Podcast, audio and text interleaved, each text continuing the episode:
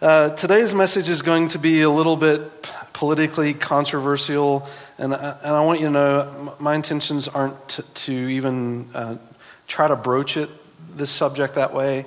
I, I don't really care so much about how it enters into political arenas or not. I just, I really want to be just biblical, honest, and truthful.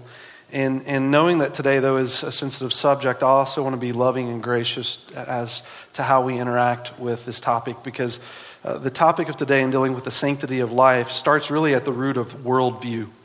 And in our culture today, we have uh, various pressing worldviews that, depending on where you begin in this, uh, addresses how you end up in your answers to some of the results of the sanctity of life. And I, and I find without a biblical worldview, some of those things become very contradictory, and I'll, I'll identify some of those uh, for us. Um, but nonetheless, I, I want to start with, with an alternative worldview to Christianity, and I want to bring up one of the heavy hitters for us as we dive into today. And that is uh, a man by the name of Richard Dawkins, one of the famous atheists in the world. Uh, he, he wrote this quote out in his book River Out of Eden, and um, it's, it's an expression of a Dar- Darwinian view of life, and he says this The universe that we observe has precisely the properties we should expect if there is, at bottom, no design, no purpose, no evil, no good, nothing but pitiless indifference. In this topic, he's representing his atheistic worldview, and he's particularly addressing the idea of suffering. But in his concluding of this thought, he really comes down to the idea that when it, in regards to life, uh, it's really just pitiless indifference, that there's really, there's no purpose to it at all. And, and though I don't hold this view that Richard Dawkins carries, that uh, seeing no divine design in anything, I appreciate the honesty he shows with his worldview. Because I, I find that it's accurate. In fact, if I held his worldview, I would hold to this statement. And, and, the reason is if, if you hold no ultimate purpose to life, no ultimate design or creating life, you really have two, two choices. Either answer impossible questions related to ultimate purpose of life, like why are we worth anything? Where did we come from? Where are we going? Like what is the meaning of life? Um, you can't give any ultimate definition to that because there's no ultimate reason for which things come into existence. Or you can take Richard Dawkins' worldview, which all human life is pitiless indifference, or all of life is pitiless indifference. It's meaningless. Now, while I say I would most likely hold to his worldview, I, I, I would also acknowledge that I couldn't live that way. I would go out and demand that my life carry worth and value. In fact, everything that I did would suggest it. To the morality I hold, the values I carry, the pursuits in which I live my life.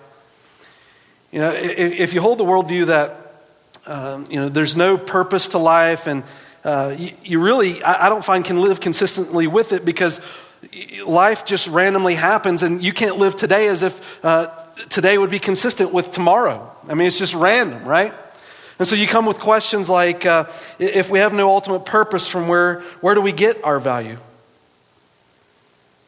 And as human beings, are we more valuable than anything else? I mean, what about if I were to hold this up this morning, just the idea of a rock? What about a rock? And this rock just happened to exist the way that I existed. We just sort of evolved in different ways. Do I have more value than a rock?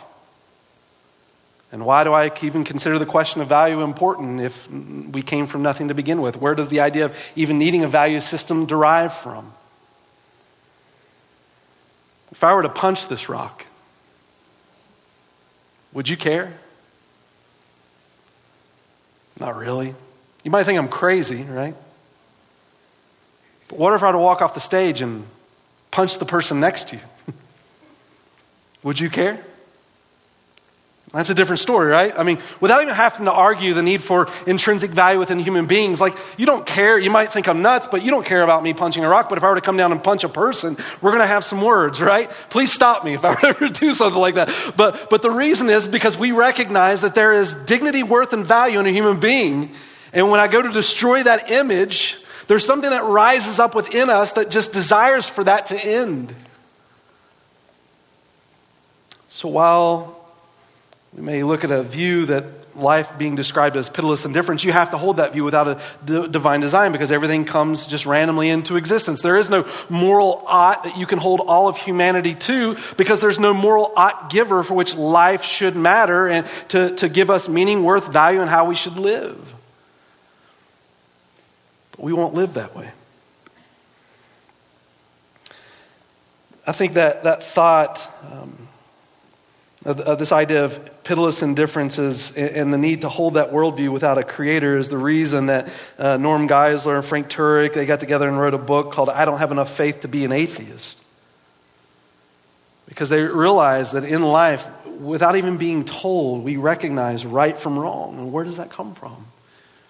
We hold value in the identity of who we are, and where does that come from? And so rather than describe life as pitiless indifference, I, believe that life is precious and we should understand our, our worth and purpose. Every culture, every culture has to address uh, the, the basics of life, the purpose, meaning, and, and value of life. And every culture has to struggle with it. And within that culture, every individual has to confront those ideas to wrestle with the, the thought of who you are. And I, I believe uh, that's the very reason that, that God wrote the book of Genesis. God wanted the Jews to understand Him and their identity, their worth, and their purpose and their value. If you understand the, the, what led to the writing of the book of Genesis, Genesis written by Moses, that Moses leads the children of Israel out of Egypt in which they had been slaves. Living a life of slavery, you can imagine the, the kind of questions that you might ask in regards to your worth. Who am I? Where did we come from? Where are we going? Why am I worth anything? I've been treated like dirt, right? You know, being a, a pastor for several years now, um, I've been a pastor long enough to know people tend to not think often the best themselves. Like it's rare. You do run into those people every once in a while that think they're just God's gift of creation, but most people don't think that way. And I think it's even more true. I know in life you kind of get to that awkward teenage stage where you don't know what to do with yourself, and then you get to your 20s and you're invincible. But the older you live your life, the, the more you begin to realize, man, you're really not that impressive, right? like, like you, you, start to learn all the things you really don't know, right? And, uh, and so we tend to not think that, that highly of ourselves. But Genesis chapter 1 is really that, that chapter where we see the goodness and grace of God. God creating for a purpose and a reason, defining the identity of these Hebrew slaves coming out of Egypt to see themselves and the worth and, and value and meaning and purpose which God had designed them so they could live life to the fullest. All right, and so when you turn to Genesis chapter 1, most of you are probably familiar with this passage. It's, it's in the beginning God. It doesn't just, it just assumes the existence of God, but it says in the beginning God, and He, and he creates, right? God creates everything. He speaks and, and life begins. And what it's showing us is this, this creator uh, designing things for intentional purpose, not randomly existing. But God has an idea in mind, the pursuit for the things of which He has cre- created. And then in verse 26, He gets to your identity. He says this. In the Godhead, He says, Let us make mankind in our image, in our likeness, so that they may rule. So God created mankind in his own image. In the image of God, he created them, male and female, he created them. So God saw all that he had made, and it was very good. And there was evening, and there was morning the sixth day. If you read the section of this passage, what it's saying to us is one, everything God creates is important, right? Everything God makes is important. All of life is important. And as it's describing and demonstrating the beauty of life, the last thing God creates, the crown of his creation, is mankind. And, and when God creates mankind, he creates them to, to, to reflect Creator God in, in creation by caring for the things for which God has created. But God designs us in His image and the beauty of who we are, reflecting His goodness in this world, the crown of His creation. On the sixth day, we know what happens after this, right? God rests. The very last thing that God makes, it tells us at the end of this that God says it was very good at the end of this chapter. And God rests. And as if to help us understand exactly what this creation means, when God makes us in His image, it doesn't mean He makes us in His image in every way. But He does make us in a way that's unique from any other thing He created. While animals are wonderful things, there's something special that God does uniquely in humanity, different than all other creatures. What is it? It's His image. In verse 20, uh, chapter 2 of verse 7, it starts to share with us exactly how that looks. It says this Then the Lord God formed a man from the dust of the ground. And what it's saying about us is look, being made in God's image doesn't mean that God has a physical body and therefore God gives you a physical body, but rather you came from the dirt. so God created you from the dirt, but here's, here's how special it is. When, when God made everything in Genesis, He speaks, life begins. But when God creates mankind, He doesn't just speak, he forms. This shows intimacy with Creator God, right? He takes time to shape and to mold for a particular purpose. And then it goes on from the ground, and then he breathed into his nostrils the breath of life, and, and man became a living being. This idea of breathing into the nostrils of, of mankind, in the Hebrew, the imagery is literally face to face. That God is so close to you, nose to nose, mouth to mouth and breathes life into you. This means you now are created to connect to your Creator. The worth and value of who you are. And could you imagine being a slave? And all the things that have been told to you about life and your lot in life. If they believed in a God and all, the belief that would have been stretched to them is look, yeah, there is a God and yeah, you were created, but look, God doesn't like you. That's why He made you a slave. But now, in this story, what we find through, through both male and female is that every person created with intentional design by Creator God for the purpose of being intimate with Him and to know Him and to enjoy Him for all of eternity. Everyone, equal value, worth, meaning, purpose found in God not beneath him. Not beneath each other, I should say, but rather equal to one another. Every culture and generation will address the significance and purpose of, human life and struggle to uphold it. Every culture has. it. Every individual. And we started with a worldview that expressed one way and it will lead down a, a, particular path and how you live that out. And here you see in the, the Bible as it relates to the identity of who we are. And, and even today, our culture will wrestle with what makes life important. In fact, one of the passages I, think is significant as it relates to holding this view in Scripture is, Romans chapter 12. Um, if I were to back up in that chapter and just read the, the last verse of chapter 11, I think this is very important because this is the springboard verse into why verse 12 is, is so significant.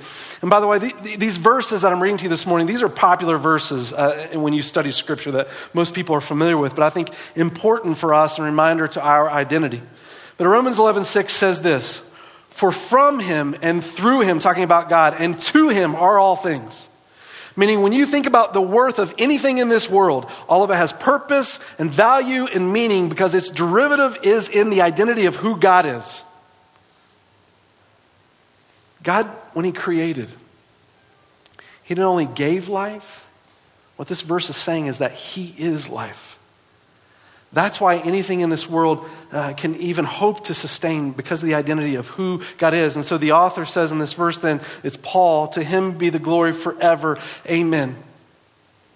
And so it's showing the identity of our worldview where we get everything that we understand in this life is found in God. This becomes the springboard for us. And then understanding that, then he says in Romans chapter 12, therefore I urge you, brother, by the mercies of God, to present your bodies a, a living and holy sacrifice acceptable to God, which is your spiritual service of worship. And then he shows what's going to conflict with this. Be not conformed to this world, but be transformed by the renewing of your mind, so that you may prove what the will of God is, that which is good and acceptable and perfect. Can I tell you, because um, when God created you, God didn't create you because he needed anything. And this is what this verse is saying to us in verse 36 is that God is sufficient within himself. God didn't create you because he was sitting in, in heaven thinking, you know, I just have this emptiness inside. I need to be loved, right? And so I want to just throw these people out and they're just going to tell me how amazing I am, right? That would be an inadequate God. God is not designed that way, but rather God is good and God is love and God is creative. And in the goodness of his creativity and the love that he desires to express, he gives himself away. And so God designed a creation for which he would give himself away, and he allowed that creation and its freedom to reciprocate back to him being made in his image. He didn't design out of inadequacy, he designed out of love. And the desire for you to experience that love and to love in return.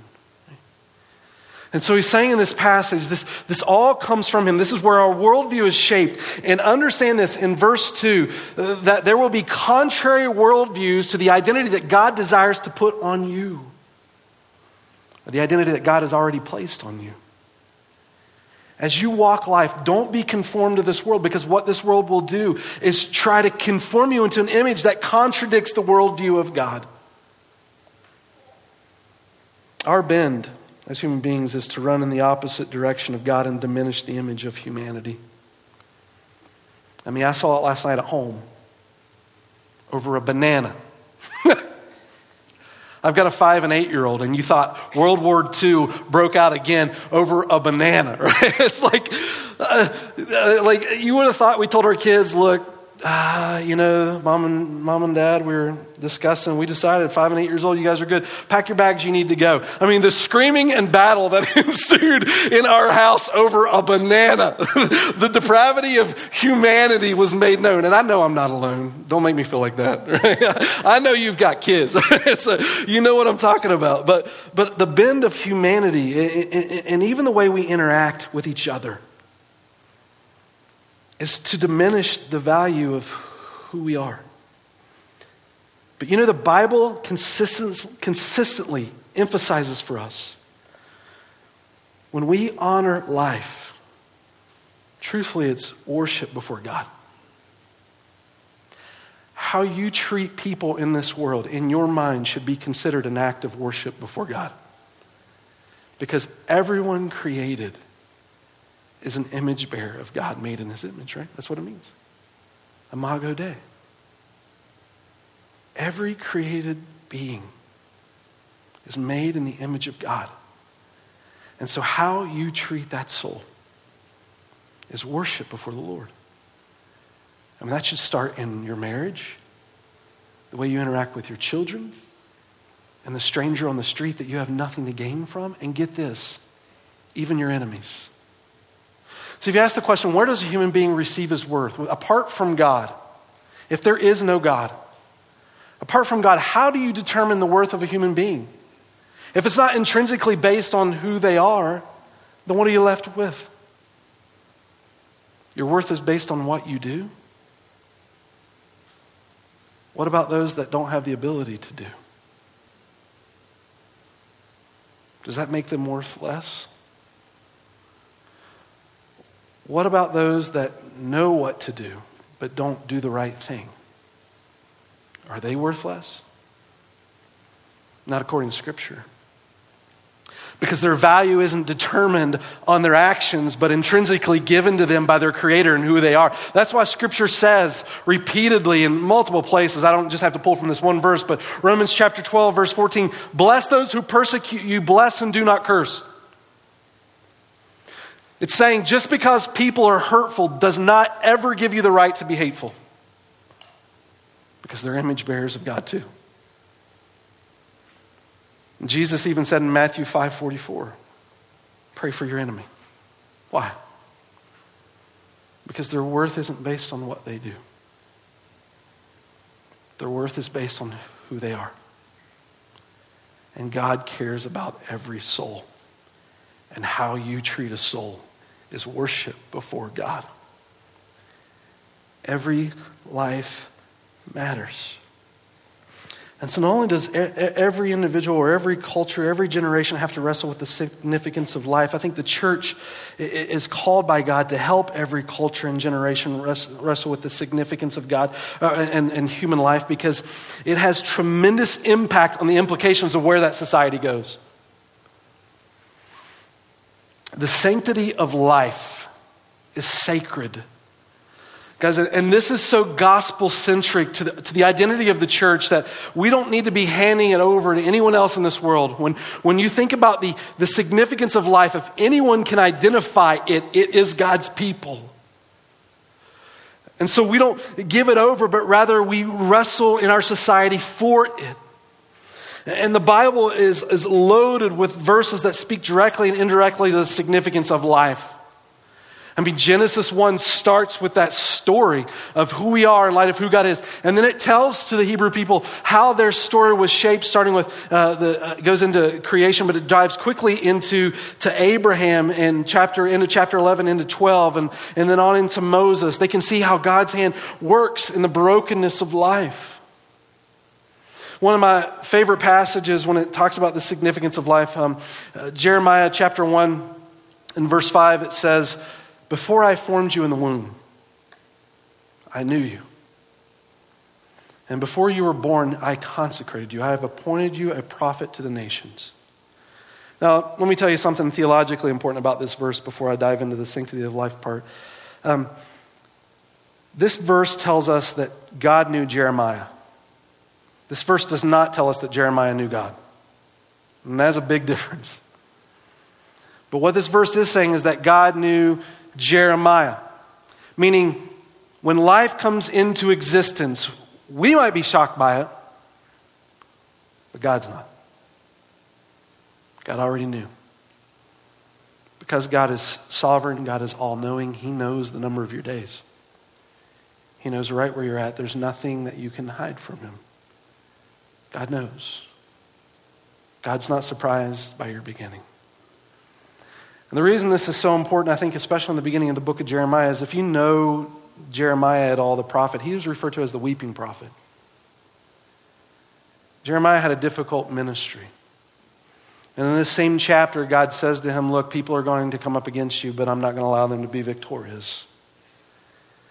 And so Jeremiah starts his book off with this statement because I think in Jeremiah's life, this was the place that he found identity in who he was and the reason he was able to live his life for God, though there were obstacles before him. He knew even before he lived that God's, God's hand was for him because God had told him. Jeremiah, your existence isn't an accident. It doesn't come by a surprise, but it's, but it's intentional. And I think about my own life in this, or at least my mother. Um, my mom walked a difficult road just to have me. My mom gave birth to me when she was 16 years old, which is not an easy path. Went on to get her bachelor's degree, master's degree, work as a nurse.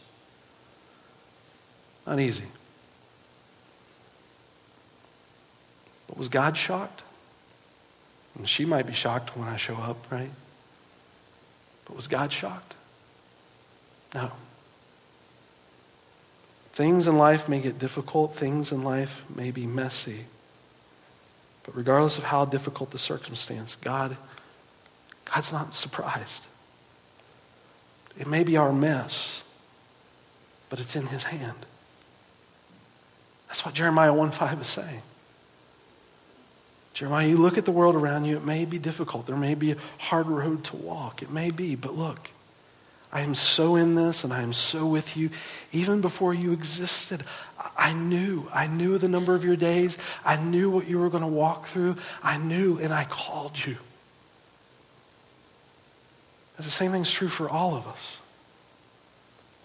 In fact, um, probably the psalm that would speak to this the most, most for us is Psalm 139. I remember when I first became a Christian, I found this psalm. I remember just reading it over and over. Couldn't believe just the words expressed in this chapter as it relates to the, to the significance of life. And some of these verses, just listen to this. For you formed me in my inward parts, you wove me in my mother's womb. I will give thanks to you, for I am fearfully and wonderfully made. Imago Dei, God's image on me. Uh, wonderful are your works, and my soul knows it very well. See, our soul knows that when you punch a rock, no one cares, but if you punch a human being, there's worth there. You're diminishing the value. How precious also are your thoughts to me, O God. How vast is the sum of them. If I should count them, they would outnumber the sand. Life has value. Yet, despite these reminders, culture always battles. Culture always wrestles. Culture has a been in the conforming to the things of this world to take away and rip from that image. In fact, in, in, Israel's history, God told them not to embrace the, the false worship of the Canaanite gods of Baal and, and Molech. And Israel did. And in the same book of Jeremiah, it says this in chapter 19, and of Judah specifically, they have built the high places of Baal to burn their sons in the fire as burnt offerings to Baal. What are they doing? Diminishing the image of God in the life of a human being. In Israel's day, individuals would have these false gods. They would build these statues or shrines dedicated to them. And this particular one, they would heat it up, and the arms would become burning hot, and they would place an infant in the arms. You can actually go back and read some of the historical statements of uh, different individuals that encountered this worship, not just with Israel, but in history. I thought about offering a quote for you this morning, but they're, they're so wicked and hard to read that I would just tell you they exist and you can find them if you want.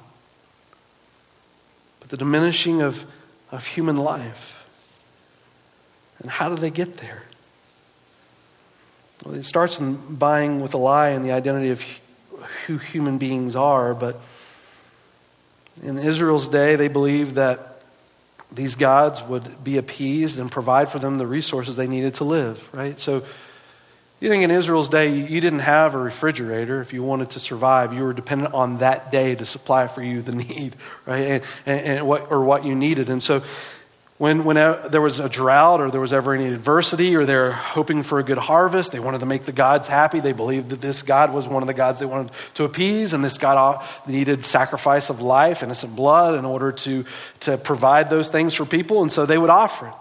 And some of the stories are, are horrible where you have wealthy individuals that didn't really want to sacrifice their kids. They would go to families of more, more, poor families and they would offer to those families money in order to buy their kids so they could just sacrifice those children rather than their own. And there's accounts of all kinds of just gross things. Even, even historically, archaeologists digging up graves where thousands of children had been sacrificed. Many of them placed in these urns, on the outside of these urns, after their bodies would burn, are dedicated statements to the false gods in which they worship to offer that life. You can look one of those places up. I think had 20,000 children in the town of Carthage, and that wasn't the only funeral or the only uh, cemetery they found with the remains of kids that had been burned. This is one town. The diminishing of life. And you know, when you think about Israel, guys, you can look at that and think how wicked, how horrible, um, how difficult. But you think in their worldview, they don't want God to be mad so that they can have their needs met in order to find the pleasures of life. They give over human life. And to be honest, I don't think we're that different. I think maybe in our society today we may have sanitized some of the things that we do, but we struggle to properly value life too. And one of the ways that we know that or identify that is January, we've encouraged as the Sanctity of Life month. January 20th is the Sanctity of Life Day, where we just focus on promoting the value of life because lives matter. Sanctity of life demonstrates or tells us one life matters, and, and to acknowledge it also says that God has made life sacred. All life. And I, I think when it comes to the, to the church, the, the, the struggle that we work in society through is, is everyone that's marginalized and underappreciated in their, in their life. If, it, if it's women, if it's children, if it's orphans, if it's widows, if it's refugees, if it's, if it's the sick, if it's the poor, anyone down and out, anyone with any sort of special need that's underappreciated in life and the value of who they are is diminished, and, but the identity of God needs to be told over and over, even you. God made you sacred and important. You know, out of all those topics that we should address, one that I, I don't want to move past too quickly this morning is even the idea of, of the value of a life in the womb. And the topic of abortion. You know, out of all the people that we could represent or talk about this morning in the sanctity of life, all of those are important. All of them are important. The reason I think the highlighting of abortion is, is most important is because they're the most vulnerable. They're the voiceless. And, and it's the one in which you can give a, a, a voice to for us. And the reason I, I think that when I talk about Israel not being that much different than our society today is that when you study the topic of abortion, um, this is a very emotional topic, a very difficult topic, but statistically, when, when you look at um, the statistics of those that partake of abortion today, it tells us that uh, one in five pregnancies, over one in five pregnancies in our country, go that direction. That one third of women will have experienced one. And that over 90% of the reason behind why abortions are done are because of social needs. Meaning they don't really feel like they're at a place where they're ready for a child. Whether it be because they don't really think that they have enough money, or the child, um, there's relationship problems between the father and mother, or someone's too young, whatever it is, there's social reasons. Over 90% of the abortions that take place is for that reason. And when you look at Israel in the Old Testament making sacrifices, it was done for convenience.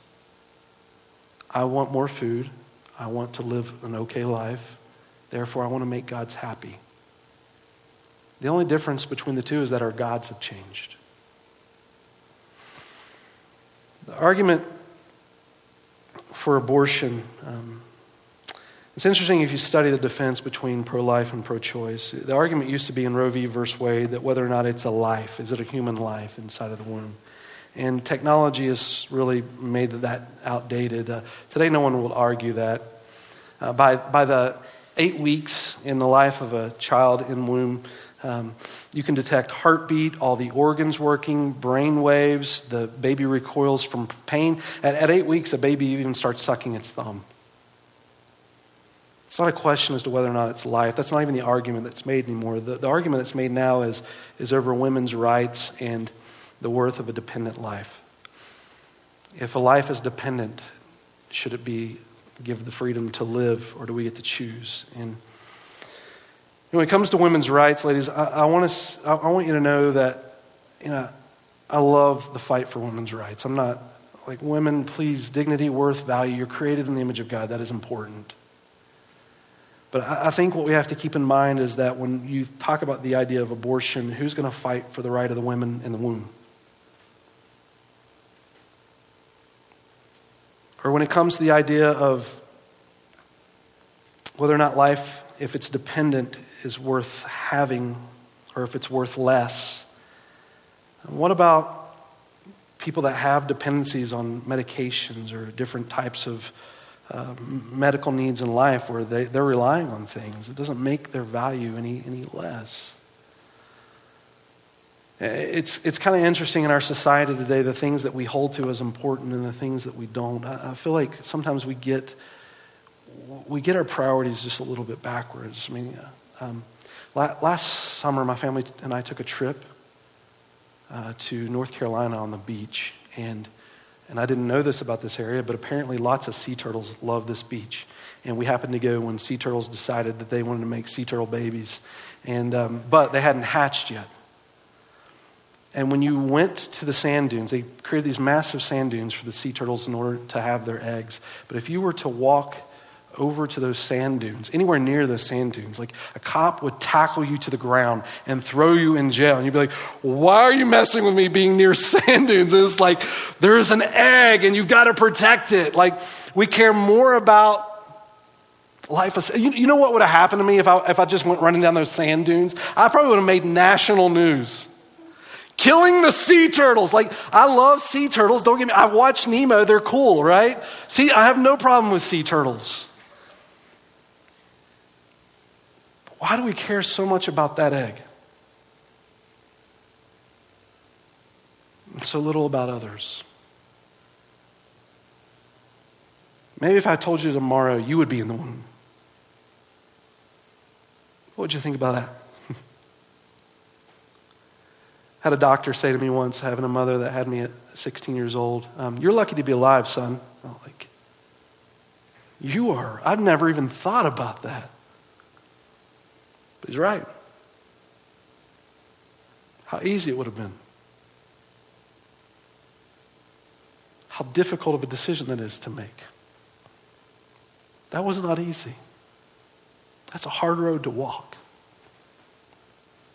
But before I was born, God knew me.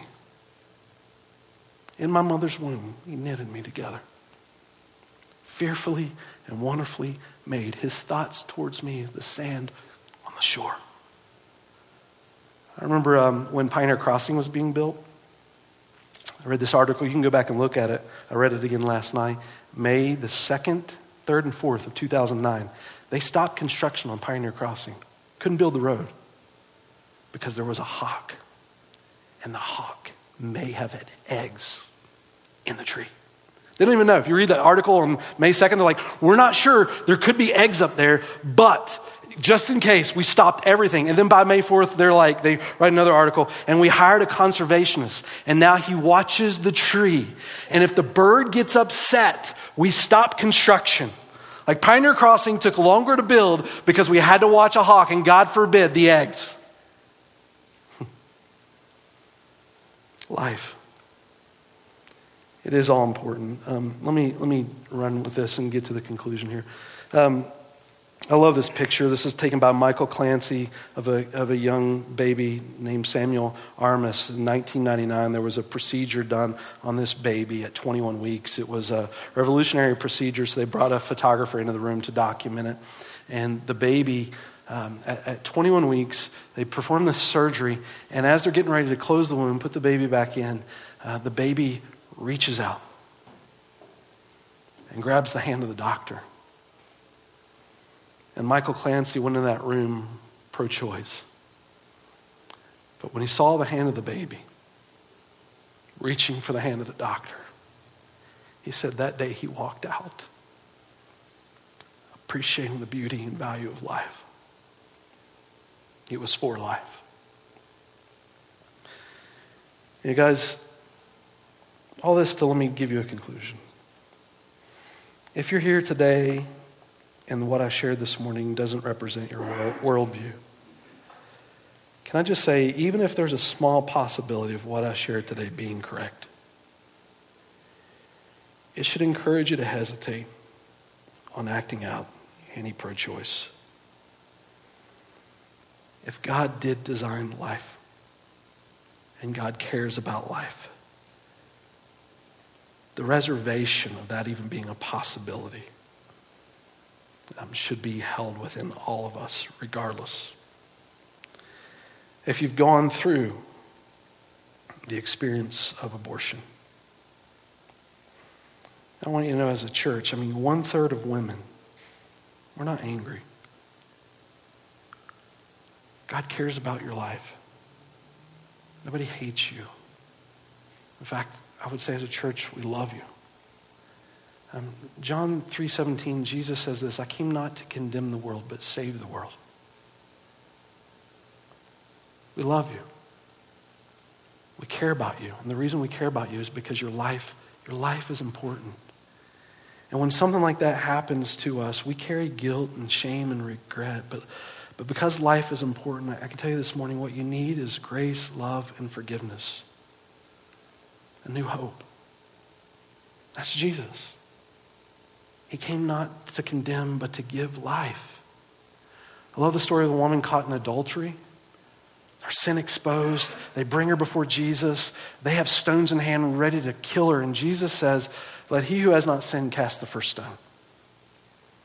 And all the people, one by one, start to walk away. It tells us oldest to youngest start to walk away. I can tell you why oldest to youngest is because the longer you live, the more you realize you screw up, right?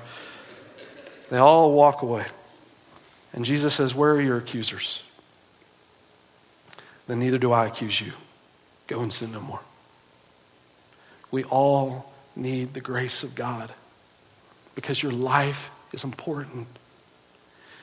And, church, can I tell you, for years we've gotten this wrong. Some of the most hateful, venomous statements come from God's people. But can I tell you this? At Alpine Bible Church, I don't care what other people do, but let me say this at Alpine Bible Church. If you say you love God and you hate someone else, I do not believe it. If you say you love God and hate someone else, I, I, you, you can tell me all day long you love God, but if you hate someone else, I do not believe it. You do not love God.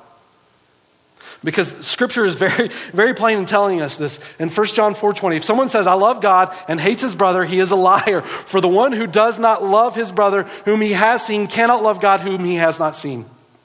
Why? Because we understand one of the primary principles of life is that you're created in the image of God, and the way you treat people is worship for your Creator. Guys, we're called to love. So let me give you a response of how to do this this morning. God, you don't change the world by finding a perfect place. You're called to change the world by walking in a broken place. God calls you to be light. And so this morning, if you just feel led to do something about life and honoring life, in the back as you leave today, on the back table and by the door as you leave, there are some baby bottles there. And if you would like, we'd invite you to take a baby bottle home. And the goal is with your family or even by yourself to just express the value of life and to show before your family the importance of life by giving change into this bottle in order to change the world. We're going to collect those bottles in two weeks, January 29th. You can bring them back to the church, and we're going to donate them to organizations that are about preserving life and communicating the significance of life. Like the decision my mom made wasn't easy. But if we're going to be a church that says life is important, we also need to be there to support people that choose life. And as a church family, in order to give towards that, um, we've given you an opportunity to, to, to donate. When we talk about making a difference in life, can I tell you, it doesn't happen without sacrifice, guys. God, every, every life is important, starting with yours as we live it out for Him. Let me close in word of prayer. This message has been brought to you by Alpine Bible Church in Lehi, Utah.